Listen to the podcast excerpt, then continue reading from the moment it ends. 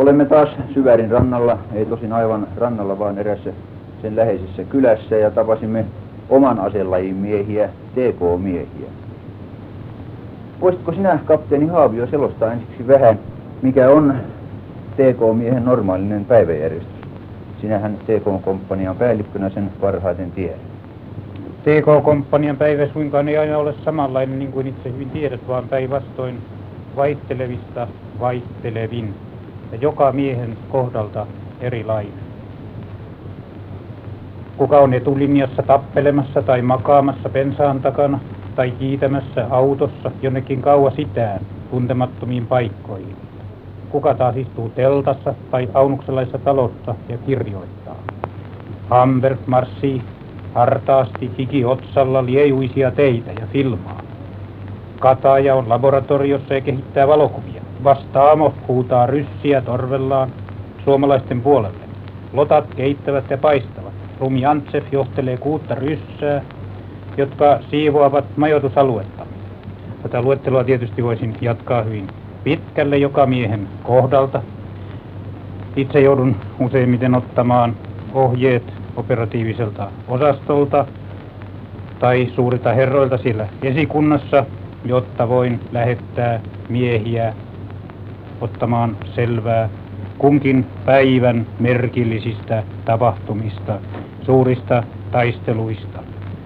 Näin kertoi tiedotuskomppanian eli lyhennettynä TK-komppanian päällikkö Martti Haavio radiotoimittaja Pekka Tiilikaiselle syvärillä lokakuussa 1941, millaista on TK-miesten työ.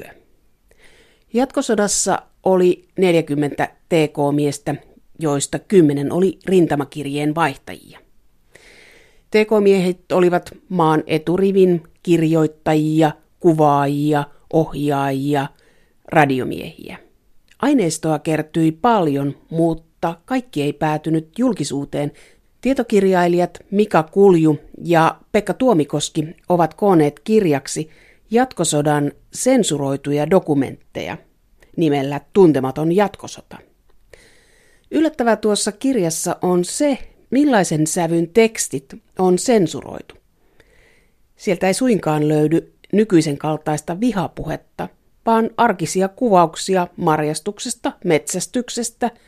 Tosin on siellä myöskin väkeviä kuvauksia, miten traaginen sota voi olla, mutta niitä on aika vähän. Mutta paljonko noita dokumentteja oli yhteensä, Pekka Tuomikoski? Kokonaisuudessaan TK-tekstien lukumäärä nousee yli 8000, joista yli tuhat sensuroitiin. Se on iso prosentuaalinen määrä, Kyllä. yli tuhat. Eli, eli he on testannut koko ajan niitä rajoja, mitä saa kertoa. Mutta heillähän oli hyvin tarkat ohjeet siitä, että mitä sai kertoa. Kyllä oli, ja nämä ohjeet tarkentuivat koko ajan. Yhteensä annettiin yli sata ohjekäskyä, joilla zoomailtiin, tarkenneltiin, sensuroitiin, koko ajan niin ohjattiin näiden TK-miesten työtä. Ja ikään kuin heistä, niin he olivat tavallaan armeijan organisaatiossa eräänlaista muovailuvahaa, jota sitten isommat herrat käytti, mutta silti yksilöllisessä mielessä tämänkin kirjan teksteissä tulee hyvin esille se, että jokainen heistä oli, tai lähes jokainen, oli ammattimainen kirjoittaja, jonka, joiden kädenjälkeä ei tarvitse myöskään hävetä, kun sitä nyt luetaan yli 70 vuotta myöhemmin. Mikä Kulju, ketä nämä TK-miehet olivat? No he olivat äh, aikansa johtavia lehtimiehiä, kirjailijoita, mainosalan ammattilaisia, piirtäjiä, graafikkoja, valokuvaajia, elokuvaajia ja monethan heistä sitten nousivat maineeseen niin, tota, niin vasta jatkosodan jälkeen. Siellä oli muun muassa oopperalaulajana tunnettu Kim Bori ja Valkoisen peuran äh, ohjaaja Erik Plomberi ja äh, esimerkiksi sitten pohjoissa varsin tunnettu oululainen kirjailija Matti Hälli. Tietenkin hän, äh, se oli myöskin äh, aikansa julkiksi ja Olavi Paavolainen, Yri Jylhä, Martti Haavio. Hyvin tämmöinen, jos voidaan puhua, että tekomiehet muodostuivat aikansa ammattilaisista ja kulttuurieliitistä. Mennään aika lähelle sitä totuutta ja yksi nimi tässä meidän kirjassa kannattaa nostaa erittäin selkeästi esille ja se on sitten suomalaisen sensaatiojournalismin ja sosiaalipornon isä Veikko Innala, joka ainakin näiden tekstien perusteella oli jo nuorena 21-vuotiaana kirjoittajan alkuna erittäin lahjakas. Ja tämä kirja tuo myös esille sen, että hänestä olisi kyllä ollut paljon muuhunkin kuin siihen, mitä hän sai sitten varsinkin hymyriveissä aikaiseksi. Hän oli kyllä häkellyttävän hyvä kirjoittaja. Mitä, mitä ovat nämä sensuroidut tekstit, niin ne on erittäin hyviä. Ja ylipäätään, kun luki näitä sensuroituja tekstejä, niin nehän oli kaunokirjallisesti erittäin hyviä tekstejä. Ryssästä puhuttiin, mutta muutoin niin sehän oli aika kaunista se teksti. Joo, ja sitten kun näitä tekstejä lukee, niin tota, siinä tulee pitää ottaa huomioon tämä ammattimainen ote, mikä näillä kirjoittajilla oli. Lähtee siitä, että jokainen, joka on tehnyt tekstejä tai tehnyt sitä jopa ammatikseen, että olosuhteet merkitsee aika paljon siihen, että mitä se teksti lopulta laadukkaasti on. Nykypäivänä, kun tietokoneella tekstin käsittelyohjelmalla on mahdollisuus muokata tekstiä monen kertaan, sitä pystyy hiomaan ja hiomaan vaikka loputtomiin.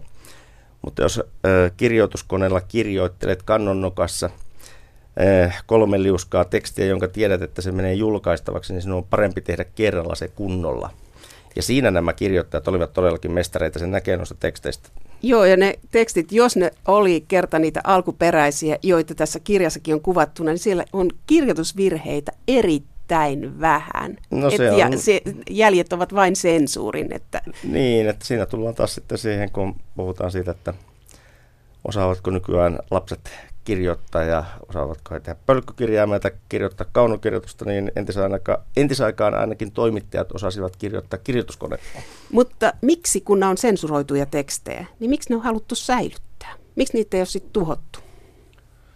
Tämä oli erittäin harvinainen kansiosatsi tuolla arkistossa.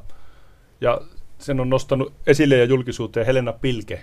Hän löysi sattumalta 14 mobiilista lähes käyttämätöntä tavaraa, jota, josta hän teki sitten ensimmäisenä korkkasi tämä materiaali ja teki tämmöisen teoksen kuin julkaiseminen kielletty. Eli hän toi tämän materiaalin julkisuuteen. Itse innostuin valtavasti, kun luin hänen kirjansa ja olen tehnyt aikaisemmin tämmöisen kuin sensuroidut sotakirjoitukset teoksen tästä samasta materiaalista. Mutta nyt sitten Mikan kanssa päätettiin tehdä vielä tämmöinen oikein tuhti syväsukellus tähän materiaaliin parityöskentelynä ja siitä sitten tuli tämä tuntematon jatkosota. Jatkosodan historiahan on Suomessa varsin tuttu. En tiedä mitään muuta kansakuntaa, joka on kirjoittanut sodistaan kokoonsa nähden yhtä paljon kuin suomalaiset. Että mitään suurta paljastusta jatkosodan todellista luonteestahan ei voi tehdä, mutta moniin asioihin, moniin yksityiskohtiin nämä tekstit tuo tavallaan uudenlaista valoa. Samalla äh, ainakin itseä kiinnostaa se, että kun tänä päivänä puhutaan paljon siitä, että niin mihinkä tiedon välityksessä pystyy uskomaan, niin samalla nämä tekstit myös paljastavat sen, että mitä esimerkiksi jatkosodan aikana tavallisten kansalaisten ei haluttu lukeva. Minkälaisia asioita. Ja monista tällaisista asioista niin, tota, niin voi vetää ihan tietynlaisia jatkumoja jopa nykypäivään. No mistä esimerkiksi? No esimerkiksi, jos annettiin liian tarkkoja tietoja sotatoimista, niin se oli tietenkin tämmöinen kielletty aihe. Kiellettyihin aiheisiin kuului myöskin sodan liiallisen raakuuden esittely. Haluttiin säilyttää tämmöinen, voi jopa sanoa, romanttinen kuva urheasta sodasta. Sen vuoksi esimerkiksi, jos siellä puhuttiin silpoutuneista ruumiista tai vaikkapa vihollisen ihmissyönnistä, niin nämä olivat kiellettyjä aiheita vihollisen ihmissyönti, niin siinä oli sellainen tarina, joka oli sensuroitu. Ja sen kyllä myöskin ymmärtää, että siinähän oli aikamoinen demonisointi. Kyllä, ja onko tarina kyllä. totta? Kyllä. Ja onko sitä, tarina totta? Ee, et, se, et sehän on tämmöinen tarina, mm, jota on ollut ensimmäisen maailmansodan aikana. Kyllä, ja itse kyllä suhtaudun näihin kauhutarinoihin niin erittäin suurella varauksella. Ja kun puhutaan tämmöistä propagandistisesta otteesta, niin – kyllähän sitä saa lukea ihan meidänkin päivänämme. Että jos esimerkiksi tuolla netissä liikkuu, niin kyllä siellä nyt aika paljon tulee tietyissä julkaisuissa niin tällaisia kauhutarinoita esiin esimerkiksi Suomeen tulevista pakolaisista ja heidän kaikenlaisista tempauksista. Ja ihan samalla varauksellisuudella niihinkin pitää suhtautua ja osahan niistä on ihan täysin keksittyjä tekstejä. Samaten myöskin sitten, mikä suomalaisessa propagandassa oli ominaista, oli se, että Suomalaiset katsoivat, että kaikkein tehokkainta propaganda oli kertoa totuus. No okei, totuus kerrottiin, mutta ei kerrottu kaikkia.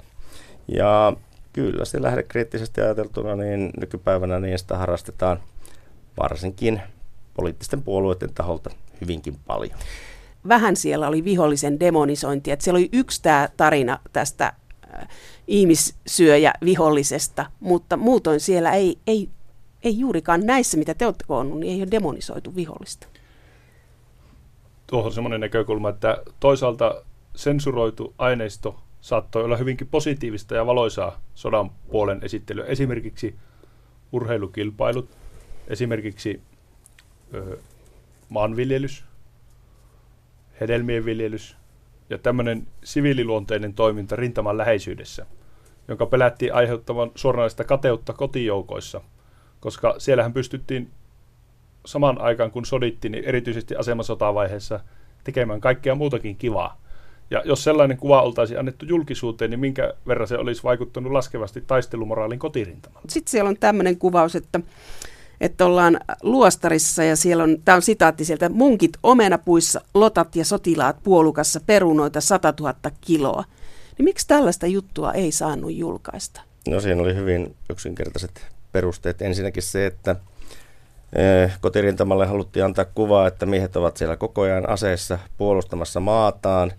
Eh, kun miehet olivat rintamalla, naiset ja lapset, vanhukset joutuivat tekemään niitä varsinkin maaseudulla – hyvinkin fyysisiä töitä. Sitten jos oltaisiin kerrottu sitä, että ää, nämä samat kaverit, jotka luullaan olevan siellä poteron pohjalla koko ajan hampaat tirvessä puolustamassa suur, Suur-Suomea, niin ovatkin jossain valamossa niin, tota, niin elonkorjuu töissä tai keräilemässä omenia puista, niin ei se oikein olisi kuulostanut kovinkaan hyvältä eikä olisi sopinut tähän yleiseen tiedotuksen linjaan.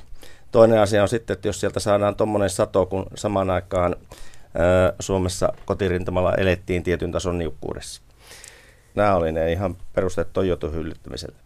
Mitä te voisitte sanoa ylipäätään tästä, että miten venäläisiä kuvattiin näissä? No tietenkin se venäläisten kuvaaminen. Pitää muistaa, että jatkosodan alla oli talvisota ja sen jälkeen suomalaisilla oli jopa tietynlainen kostomentaliteetti näissä talve, näistä talvisodassa koetuista vääryyksistä ja tietenkin ihan jatkosodan hyökkäysvaiheessa 41, kun Suomi käytännössä hyökkäsi Saksan rinnalla.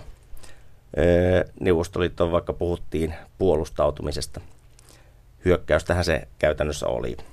Niin tietenkin siinä vaiheessa, kun oltiin voitonvarmoja, niin kyllähän itänaapuria käsiteltiin hyvinkin raalla kädellä. Jopa mitä tähän nyt itse valitsin tuohon omaan osuuteeni, joka oli juuri tota vuoden 1941 hyökkäysvaihetta, niin tämmöinen vihollisen eläimellistäminen, niin se oli itse asiassa hyvinkin yleistä. Mutta sitten taas on hyvin selkeästi nähtävissä se, että kun hyökkäysvaihe ei tuottanutkaan tätä toivottua lopputulosta, eli oltaisiin saavutettu hyvinkin nopeaan tahtiin voitto Neuvostoliitosta, tai Saksa olisi sen saavuttanut. Ja siinä vaiheessa, kun sitten vuonna 1943 helmikuun alussa Saksa kärsi tappion Stalingradissa, niin sen jälkeen on nähtävissä hyvin selkeästi se, että mitenkä myöskin TK-miesten tekstit alkavat noudattaa entistä enemmän voimassa olevaa yleistä Suomen ulkopolitiikkaa ja suuntautumista kohti rauhaa. Ja jos nyt voisi sanoa jälkiviisaasti, niin suuntautumista kohti jossain vaiheessa orastavaa YA aikakautta. Ja kaikkein erikoisimmillaanhan tilanne oli tietenkin sitten torjuntavoitteen kesän 1944 loppuvaiheessa elokuussa, kun Suomi saavutti suurvoiton puna-armeijasta Ilomantsissa. Siitä ensin alettiin uutisoimaan ihan tähän perinteiseen sankarilliseen tapaan, mutta sen jälkeen uutisoinnille jouduttiin laittamaan suitset. Ja se johtui siitä, että niin ei haluttu luoda liikaa optimismia kansakuntaan, että Suomi voisi selvitä jotenkin tästä, ei nyt voittajana, mutta niin, tota niin, ilman raskaita rauhanehtoja. Eli paradoksi on se, että loppuvaiheessa ei enää suurista voitoistakaan voitu kertoa, kun niitä alkuvaiheessa hehkutettiin hyvinkin niin, tota niin, ylitsevuotavasti. Eli voitot joutui sensurin kynsiin loppuvaiheessa, mutta kuka oli tämä sensori? Missä se sensori oli? Ketkä sensuroivat? Tota, ensin sensuroitiin tietysti näissä tiedotuskompanioissa, joissa nämä artikkelit tehtiin. Esimiehet sensur, sensuroi siellä, mutta sen jälkeen myös Mikkelissä päämajassa sensuroitiin ennen kuin, ja sieltä nämä meni siis moninkertaisen haavin läpi ennen kuin ne päästettiin julkisuuteen STT ja kautta. Ja tuota, tuossa vilahti tuo YYA-sopimus, niin yksi semmoinen, minkä on itse huomannut, joka loikkaa tavallaan koko tämän kirjan aiheen yli, niin oli vuonna 1939 ja 40, kun oli tämä niin sanottu Kuusisen hallitus. Ja silloin pyrittiin luomaan uusi Suomen hallitus, joka yhdessä Neuvostoliiton kanssa johdattaa Suomen työtä tekevän kansan uuteen tulevaisuuteen. Niin siinä käytettiin, järkytyksekseni huomasin tämän aika vasta, siinä käytettiin lähestulkoon samoja sanamuotoja, mitä myöhemmin YYA-sopimus. Silloin luotiin Suomen demokraattista tasavaltaa. Kansantasavalta. Mm.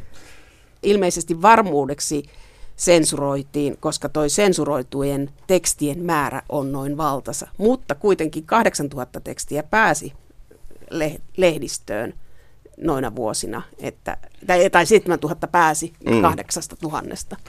Kyllä, ja te tietenkin muistatte erityisen sensuurin alaisena olivat Itä-Karjalaa koskevat tekstit, koska Suomihan virallisesti ilmoitti käyvänsä puolustussotaa jatkosodassa ja eteni kuitenkin sitten hyvin pitkälle oman vanhan rajansa ylitse ja se, että valitsin tähän kirjaan muun muassa niin tota, teksti, joka käsittelee jo loppuvuodesta 1941 Itä-Karjalan luonnonvarojen hyödyntämistä, niin sehän oli suora viittaus siihen, että hyvin nopeassa ajassa oli kartoitettu se, että mitenkä, minkälainen taloudellinen hyöty tultaisiin saamaan tästä uudesta Suomen alueesta. Ja se on hyvin paljastava rivien välistä. Ja oikeastaan tämän tyyppiset tekstit ovat oikeastaan todellisia jalokiviä. Siellä oli useampi, mikä kuuli tällaisia tekstejä, että ei voinut kertoa, että siellä on mitä siellä on maaperässä tai että siellä on metsiä. Että se Kyllä, sensuroitiin ja ne, ne oli niin kuin hyvin neutraaleja ne jutut, Kyllä. mutta mi, mi, sisällöltään Kyllä, ja, vaarallisia. Ja kyllä, että, että se teksti sinänsä on hyvin neutraalia, mutta jos kerrot esimerkiksi kaivosteollisuuden mahdollisuuksista ja näkee tekstistä, että ne selvitykset on tehty todella perusteellisesti ja se alue on ollut suomalaisten hallussa vasta niin, tota, niin, muutaman kuukauden, niin se kertoo ihan omaa kieltään siitä, että minkälaista tulevaisuutta tälle alueelle ö, suunniteltiin. Ihan samalla tavalla sitten tuossa Pekan osuudessa, niin jos puhutaan, ö, tai oikeastaan voisit itse kertoa tästä esimerkiksi Kortteisen tekstistä, joka käsittelee, että, ne, tota, niin, että mitä suomalaiset olivat mahdollisesti sitten tehneet venäläiselle väestölle, joka asui tällä Suur-Suomen alueella. Niin, Pekka Tuomikoski, mitä venäläiset on te- tehnyt, tai miten se kerrottiin? Siellä suunniteltiin venäläisten tulevaisuutta valloitetulla alueella, tai niin, että heidät siirrettäisiin sieltä pois. Aivan samalla tavalla, kun karelaiset siirrettiin sitten luovutetusta Karelasta Suomeen – vähän samansuuntaisia suunnitelmia, mitä tehdä sitten, kun sota on voitettu, uudet rajat vahvistettu, minne venäläiset kuskataan. Ja siellä arvuteltiin, että todennäköisesti heidät sitten siirretään takaisin Venäjän alueelle syvemmälle sinne Neuvostoliittoon. Mutta toisaalta on huomioitava myös, että erittäin tulenarka kysymys oli nämä niin sanotut internointileirit, jossa sitten lajiteltiin etnisen taustan mukaan eri väestön osat. Ja voimme jokainen arvata sen, että venäläinen väestöosa ei saanut yhtä hyvää kohtelua kuin suomen sukuiset kansat, joille, joita pyrittiin sivistämään, joille pyrittiin tartuttamaan tämä Suur-Suomi-aate. Veljeskansaan suhtauduttiin hyvin, mutta sitten venäläiset oli ongelma. Tämä oli erittäin tulenarkaa tekstiä, koska toisaaltahan taas tiedettiin osittain jo, mitä Natsi-Saksassa tapahtui. Ja suomalaiset pyrkivät pitämään kuitenkin puurot ja vellit erillään, eli me ei tahdottu mennä semmoiseen rotupolitiikkaan, mutta käytännössä me kuitenkin tehtiin tuolla Itä-Karjalassa hieman samantyyppistä rotupolitiikkaa. Ja siellä oli näitä leirejä ja niiden osalta voi sanoa, että tämä pikkusen raapaisee sitä aihepiiriä, mutta sieltä on vielä paljon sanomatta. Esimerkiksi Suomen valloittamilla alueilla pidettiin saksalaisten sotavankileirejä, jotka ei ollut siis tältä rintamalta, vaan tuolta etelämpää Euroopasta. Ja niin edelleen. Siellä on todella paljon semmoista kirjoittamatonta historiaa edelleen olemassa, jotka vähän sivuavat tämän kirjan aihepiiriä. Mutta tuohon sanoisin vielä tuohon Kalle Lehmukseen, joka oli siis loi tämän kokonaisen propaganda-osaston ja toimi propagandatoimiston päällikkönä. Talvisodan jälkeen hän Kalle Lehmus, kapteeni Kalle Lehmus jatkoi puolustusvoimien sanomatoimiston päällikkönä ja ennen jatkosotaa hän haki oppinsa Saksasta. Suomessa ei menty yhtä pitkälle, että oltaisiin luotu samanlainen propaganda-osasto, mutta tämä Suomen tiedotusosasto oli kuitenkin luotu saksalaisten esikuvien mukaisesti ja siksi TK-miehet valjastettiin aivan eri intensiteetillä kuin talvisodassa tekemään näitä artikkeleita, levittämään kansalle virallista totuutta. Ja tuosta aihepiiristä pitää vielä sanoa, että kyllähän Suomessa tietyt asiat oli äh, aseveljen eli äh, Saksan rotupolitiikasta selvillä, mutta taas sitten tekstit myös kertovat äh, omaa kieltään siitä, että äh, kaikki asiat eivät olleet selvillä. Että eräs teksti, joka joutui sensuuriin, niin se ihan sivulauseessa kertoo tästä suomalaisten tietämättömyydestä myöskin hyvin paljon, koska siinä eräs TK-mies kirjoittaa venäläistä sotavangista, joka on alun perin Puolan juutalaisia ja TK-miehen mukaan hän on hyvin iloinen siitä, että saksalaiset ovat nyt tulleet vapauttamaan Puolan ja hänen perheensä voi siellä hyvin. Ja taas kun sitten tietää niin tota, sen, että mitä ihan oikeasti Puolassa siihen aikaan tapahtui, niin se on, ei voi korni ei ole oikea sana, mutta niin, tota, niin, se kertoo omaa kieltään siitä, että niin, tota, suomalaisten tietotaso ihan kaikesta, mitä aseveli puuhasi tuolla muualla itärintamalla, niin ei ollut ihan ajan tasalla. Pekka Tuomikoski, sanoit tässä, että Itä-Karjalasta minkälaista tietoa sieltä kerrottiin ja kerrottiin, miten suomalaiset toimi siellä. Mutta sitten tulee semmoinen mieleen, että tekivätkö nämä tiedotuskomppanian miehet tahallaan näitä juttuja, jotta he olisi, että he, heidän on täytynyt tietää, että, että, että niiden juttujen läpimeno on epävarma, mutta siitä huolimatta he tekivät näitä juttuja. He halusivat kertoa, mitä he näkivät, siitä huolimatta, että tiesivät, että varmasti tulee sensuroitu, sensuroiduksi. Totta kai he tahtoivat kertoa näkemästä ja heille, heillä oli suuri vaikutus heidän elämänsä sillä kaikella uudella, mitä he näkivät ympärillään. Mutta Lisäksi osa näistä kirjoituksista oli suoraan tarkoitettu arkistoon. Siellä lukeekin, että myöhempää käyttöä varten. Ja kaikki kirjoitukset eivät näin ollen olleetkaan tarkoitettu päivittäiseen journalistiseen käyttöön. Eli sen takia ne on säilytetty, että ne on dokumentointia. Kyllä. Mutta toisaalta taas jatkosodan jälkeen tuhottiin paljon arkistomateriaalia. Onneksi ei näitä mappeja kuitenkaan. Mikä kulju? Joo, pitää tietenkin ottaa huomioon se, että ja varsinkin vuonna 1941 ja vielä vuoden 1942 aikana Suomihan valmistautui kirjoittamaan uutta voitokasta historiaansa.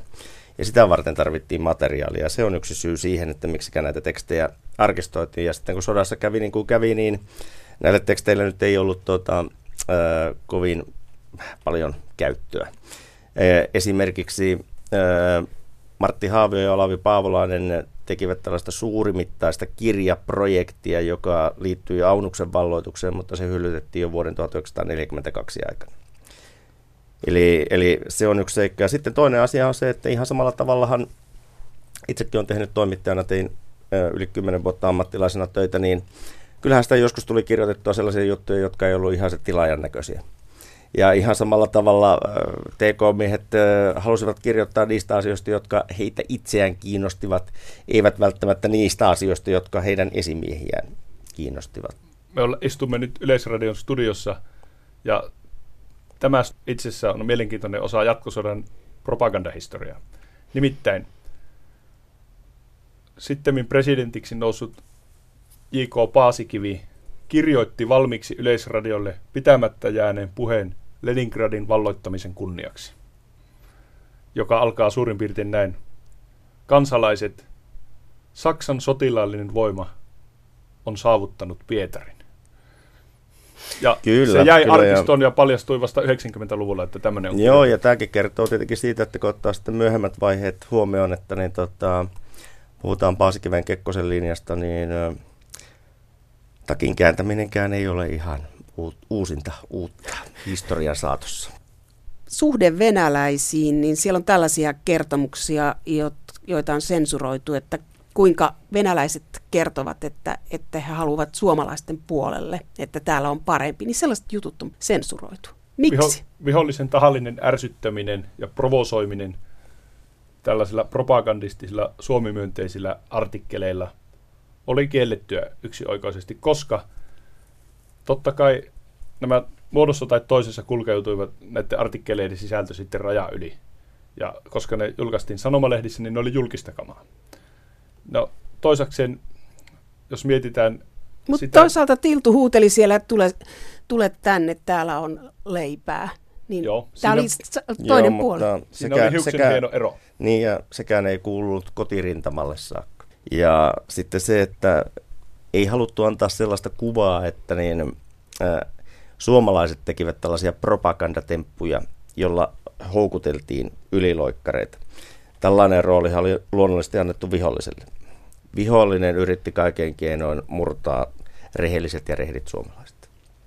Ei Tois- toisinpäin. Toisaalta taas sisäinen propaganda ja sanomalehtikirjoitukset olivat sellaista materiaa, jonka avulla pyrittiin rauhoittelemaan tavallisia kansalaisia. Ikään kuin tässä rajussa sota-ajan tiimellyksessä sanomalehden kertoma totuus sota-ajasta oli sellainen, että ollos huoleton poikas valveloin, että meillä on kaikki hyvin ja kotirintamalla ei tarvitse pelätä mitään semmoisia pahoja läpimurtoja. Toisaalta, jos oltaisiin alettu kertomaan kovin voimakkaissävytteisiä propagandistisia totuuksia sieltä rintamalta, niin se viisas lukija vaistoa, että nyt on tosi kysymyksessä ja nyt meidän tarvitsee tällaisia erittäin vahvoja sanakäänteitä käyttää myös viholliseen vaikuttaaksemme.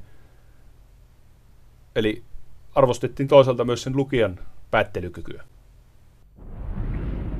Suomen pientä laivastoa on kohdannut ankara isku.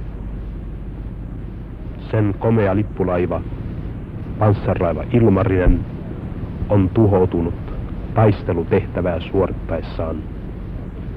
Ja samalla sen miehistöstä kaksi kolmasosaa on saanut surmansa Itämeren aalloissa. Sensuroitujen tekstien joukossa on myös sellaisia, että on onnettomuuksia. Ilmarisen onnettomuus aluksella ja Väinämöinen alukselta sotakirjeenvaihtaja näkee, miten, miten laivaan osuu pommi ja mitä sitten tapahtuu. Miehet ovat vedessä ja se kuvataan tarkkaan ja tämä teksti sensuroidaan.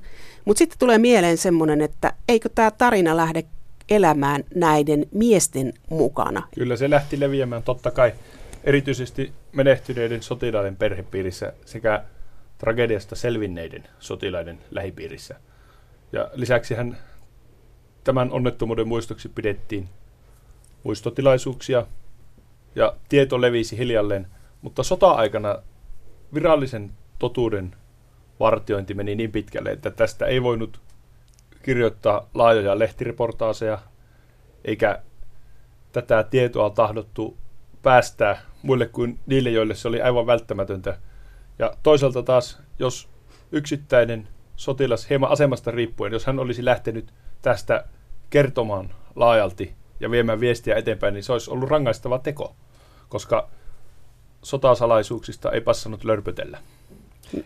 Joo, tästä tullaan oikeastaan, kun puhutaan tästä, että mitä kerrotaan asioista, ei siis pelkästään sensuroimista, vaan osatotuuksien kertomisesta, että kuten tuossa jo aikaisemmin totesin, että suomalaiset näkivät, että oli parempi kertoa totuusasioista, mutta ei kaikkea.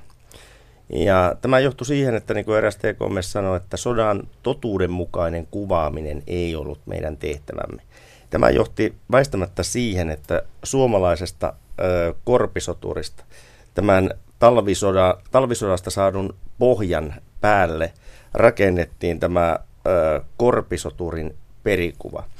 Ja jos puhutaan siitä, että mikä on TK-miesten niiden julkaistujen tekstien suurin perintö, niin se on se, että tämä TK-miesten luoma kuva suomalaista kaiken kestävästä korpisoturista, niin se elää meidän kansakunnassamme vielä tänäkin päivänä.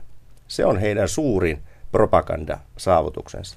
Ja sen näkee itse asiassa, jos tutkitaan sitä kirjallisuutta, mikä sodasta julkaistaan tälläkin hetkellä, varsinkin niin, tota, niin kaunokirjallisuudessa, muutamia tietenkin poikkeuksia lukuun ottamatta, niin kyllähän se on jatkoa tällaiselle sankaritarun kertomiselle. Me puhuttiin tässä alussa Veikko Ennalasta, joka oli erittäin hyvä kirjoittaja. Hän kirjoitti arjesta ja ihan sellaisia arkisia tapahtumia ja tilanteita, tunnelmia, tunnelmoi. Niin hänellä oli aika monta semmoista tekstiä, jo, jo, juuri tällaisia tekstiä, jotka oli sensuroitu. Ja niissä... Hän oli liian rehellinen. Hän ei kaunistellut sitä sodan arkea ja niitä pelkotiloja ja turhautumisen tiloja, mitä ihmiset kokivat ihan siinä arkisessa elämässään. Tämmöinen liian äh, tarkka arjen kuvaaminen, se ei ollut hyväksi kansakunnan moraaliselle kestävyydelle. Hän kirjoitti suoranaisia nyhkytarinoita, joissakin kerrottiin esimerkiksi kyseisen haastateltavan henkilön veljen kuolemasta, jossa tunneelementti, tunneviritys oli niin korkealla, että se olisi saattanut suorastaan herättää pasifistisia ajatuksia lukien keskuudessa. Oliko tunteilla revittely kiellettyä? Riippui mitä se palveli. Eli jos se palveli tällaista isänmaallista eetosta, niin kyllä sellaisia artikkeleita oli paljonkin, mutta jos taas toisaalta vedottiin lapsensa rintamalla menettäneisiin äiteihin ja heidän syvimpiin traagisiin tunteisiin, semmoinen oli kiellettyä hyvin pitkälle. Mutta toisaalta taas sitten sankaritarinoista luotiin tämmöinen ikoninen kuva, joissa sankarivainajat nostettiin kansakunnan kaapin päälle. Ja siinä ei ollut mitään kiellettyä. Mutta sillä surun tunteella mässäily pyrittiin estämään sensuurin keinoilla. Joo, ja tietenkin tietynlaiset, tietynlainen tunteiden käsittely ja tietynlaisten uhrien käsittely niin oli kielletty. Esimerkiksi tässä kirjassa on Toivo Arvan kuvaus kahden rintamalotan sankarikuolemasta. Ja ö, suomalaisen naisen uhraaminen rintamalla, se oli tabuaihe. Sitä ei voinut käsitellä. Se on esimerkki siitä. Mutta tämä tarinahan näistä kahdesta lotasta oli myös aika sillä tavalla, että he menettivät ensin jalkansa ja sitten kuolivat. Niin kun, että, Kyllä, että se, oli, ja... se tarinana oli aika on ja, traaginen. Ja samaten tuo teksti oikeastaan sen toinen hylkäämisperuste on varmuudella ollut se, että sen rivien välinen luonne on hyvinkin pasifistinen, koska se kertoo tykistökeskityksestä, jossa kaikki on arpapeliä. Kuka tahansa voi kuolla, oli hän sitten sankari tai pelkuri. Sota ei valikoi uhrejaan. Ja jos nyt puhutaan tästä tunnepuolesta, niin tietenkin rankimmillaan tunnepuolta ö, kuvattiin venäläisten partisaanien iskuissa, jossa tapettiin siis ö, avuttomia naisia ja lapsia todella raalla tavalla – Nämä partisaanien iskujen kuvaukset olivat kiellettyjen juttujen joukossa. Ja syynä oli se, että siinä haluttiin säästää kansakunta, siis kotirintama, tietynlaisilta tunteilta. Eli siltä, että herätettiin kauhua suomalaisissa tällaisilla äärimmäisen raaoilla hirmuteoilla. Niin, niistä kertominen oli suorastaan vahingollista kaikkien kannalta. Ja ehkäpä juuri partisaani-iskujen todellinen tarkoitus, joita oli muuten pitkin itärintamaa myös etelämpänä Euroopassa, niin niiden pohjimmainen tarkoitus olikin ei niinkään saavuttaa uusia sotilaallisia asemia kuin herättää kauhua ja laskea vastustajan moraalia. Myös, ja kotirintaman puolustaminen oli myös sitä, että estettiin ja blokaattiin tällaisen tiedon kulkeutuminen eri väestön osiin. Pekka Tuomikoski ja Mika Kulju, kun olette käyneet läpi näin valtavan määrän sensuroituja tekstejä, tiedotuskomppanian tekstejä, niin voiko niistä lukea ulos sellaista, että oliko joillakin kirjoittajilla poliittinen agenda? Raaka fakta on, että erilaisista poliittisista lehdistä oli jopa omia toimittajia. Mutta kyllä nämä kaikki TK-kirjoittajat näin pääsääntöisesti oli hyvin isänmaallisia ja heillä oli niin yhteinen tähtäyspiste, eivätkä he voineet lähteä sooloilemaan. Mutta siellä näiden artikkeleiden reunamerkinnöissä ja loppukaneeteissa saattoi olla toive, mihin lehdi, lehteen mikäkin artikkeli olisi menossa. Ja osittain piilopolitiikkaa ainakin tehtiin, mutta se, se ei ollut mitenkään räikeällä tavalla näkyvissä näissä artikkeleissa. Pitää ottaa myöskin se huomioon, että lähtökohtana, että kun tiedotuskompanioihin valittiin henkilöitä, niin luonnollisesti sinne valittiin jo alun perin sellaisia henkilöitä, joiden tiedettiin kirjoittavan tiettyyn tapaan ja oletettiin olevan perusluonteeltaan isänmaallisia. Tämä tulee esille varsinkin Aselevon jälkeisessä ajassa 4. päivä syyskuuta 1944 ja, ja varsinkin jos siitä katsoo sen parin viikon jakson sinne välirauhan solmimiseen saakka, niin ne tekstit, jotka sillä välillä kiellettiin, kun sota oli de facto hävitty, niin kyllä niistä tulee esille, että kyllä nämä laidasta laitaan hyvin sinivalkoista porukkaa oli nämä kirjoittajat aatteeseen taikka sitten puolueen jäsenkirjaan katsomatta. No siellä on myöskin joitakin tekstejä, jotka ihmetyttää, jotka kertoo suomalaisesta mentaliteetista. Ja yksi on tämmöinen, että siellä oli semmoinen kiva juttu miehestä, joka valmistaa prenikoita, kunniamerkkejä. Ja se oli ihan tämmöinen kuvaus siitä, että miten näitä tehdään. Niin sitä ei voinut julkaista. Ja se on kuitenkin sota-aika ja prenikat oli tärkeitä. Kyllä. Nimittäin totta kai jokainen sotilas ilahtui siitä, jos hän sai tunnustuksen hyvin tehdystä työstä. Mutta se, että se palkitseminen oli tällaista lainausmerkeissä teollista toimintaa, jota säännönmukaisesti harjoitettiin ja joka niin kuin aivan sieltä Mannerheimin ennen jatkosotaa jopa talvisodan ajoilta, niin siellä oli tarkkoja suunnitelmia, että se nostatti taistelumoraalia ja toi niin kuin ylimääräisen aseen, että pystyttiin palkitsemaan omia ja jakamaan kiitosta. Ja tätä kautta saatiin sotilaat taistelemaan entistä yhdenmukaisemmin ja tehokkaammin. Mutta se, että se on näin suunniteltua ja miten se käytännössä tapahtuu, niin oli salaisuus. Koska sitä ei, se oli jotenkin, se, se olisi antanut tavallaan liian paljon kuvan siitä. Kunniamerkit piti saavuttaa kunniakkaiden tekojen kautta, ei niitä tekevän tehtaan kautta. Hyvät kuuntelijat, olemme ensimmäisessä kylässä, jonka suomalaiset ovat valloittaneet Aunuksen Karjalassa. Se on noin 12 kilometrin päässä rajasta, verrattain suuri kylä. Täällä on useita satoja taloja, joista arviolta noin yksi neljäsosa on tuhoutunut vihollisjoukkojen poistuttua täältä ja sytyttäessä talot palaamaan.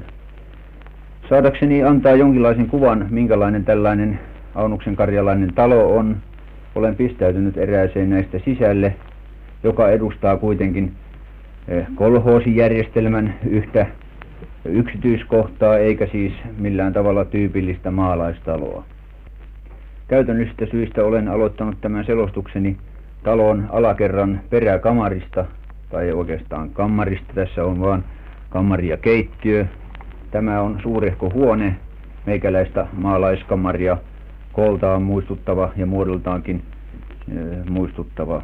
Ruokailuhommat ovat näköjään jääneet täällä majailleilla kesken, koska pöydällä on vielä leivänkannikka, pieni vodkapullo ja niitä on kaksikin kappaletta, vesikaraffi, teekannu ja neljä viisi lautasta. Lisäksi siinä on sokeriastia, muki ja tuhkakuppi. Täällä oli joku sellainen kuvaus, että joku rivisotilas sanoi, sano, että, että tyylin, että tapahtuisipas jotain, että TK-miehet saisivat nimensä lehteen, että he olivat eri asemassa. Kyllä, ja tätä asemaa myös halveksuttiin toisaalta, että heitä ei täysin pidetty oikeina sotilaina. Heitä nimitettiin muun muassa koiraslotiksi. Joo, se tietenkin johtui myöskin siitä, että kun äh, sensuuri kielsi yksittäisten sotilaiden mainitsemisen TK-jutuissa. Ja kun niitä sitten sensuroitiin tarpeeksi paljon, niin saattoi tosiaan olla sillä tavalla, että ainoa nimi, joka jäi juttuun, oli sen kirjoittajan nimi. Ja tietenkin tämmöinen herätti rivimiehissä suurta ärtymystä, koska jokainenhan nyt olisi halunnut nähdä sen ö, oman nimensä siellä kiiltävässä sankarien joukossa. Mutta sitten siellä onkin tämä kirjoittajan nimi ainoana, niin ei sitä tarvitse ihmetellä, että se hieman aiheutti tällaista. TK-kuvaajat oli vaarallisissa paikoissa ja on, siellä on y- yksi tarina miehestä, joka oli niin intohimoinen kuvaaja, että hänelle kävi huonosti sitten, että hän ei ollut varovainen. Mutta entä nämä kirjoittajamiehet, menivätkö he vaarallisiin paikkoihin? Kyllä hekin menivät ja heitäkin kuoli kylläkin harvemmin. Ja osa näistä TK-miehistä hankkiutuu tietoisesti sinne pahoihin paikkoihin eturin, etulinjan läheisyyteen. Ja joillakin, kuten esimerkiksi Olavi Paavolaisella, niin tämmöinen taustalla oleva kirjoittajan rooli, niin hänellä se kahlitsi ja hän, hän olisi välillä tahtonut päästä sinne ihan etulinjaan. Mutta toisaalta taas, kun mietitään kokonaisuudessaan heidän tk ryhmää, niin se oli, ne oli sellaisia pieniä purkauksia, että välillä haluttiin päästä tosi toimiin.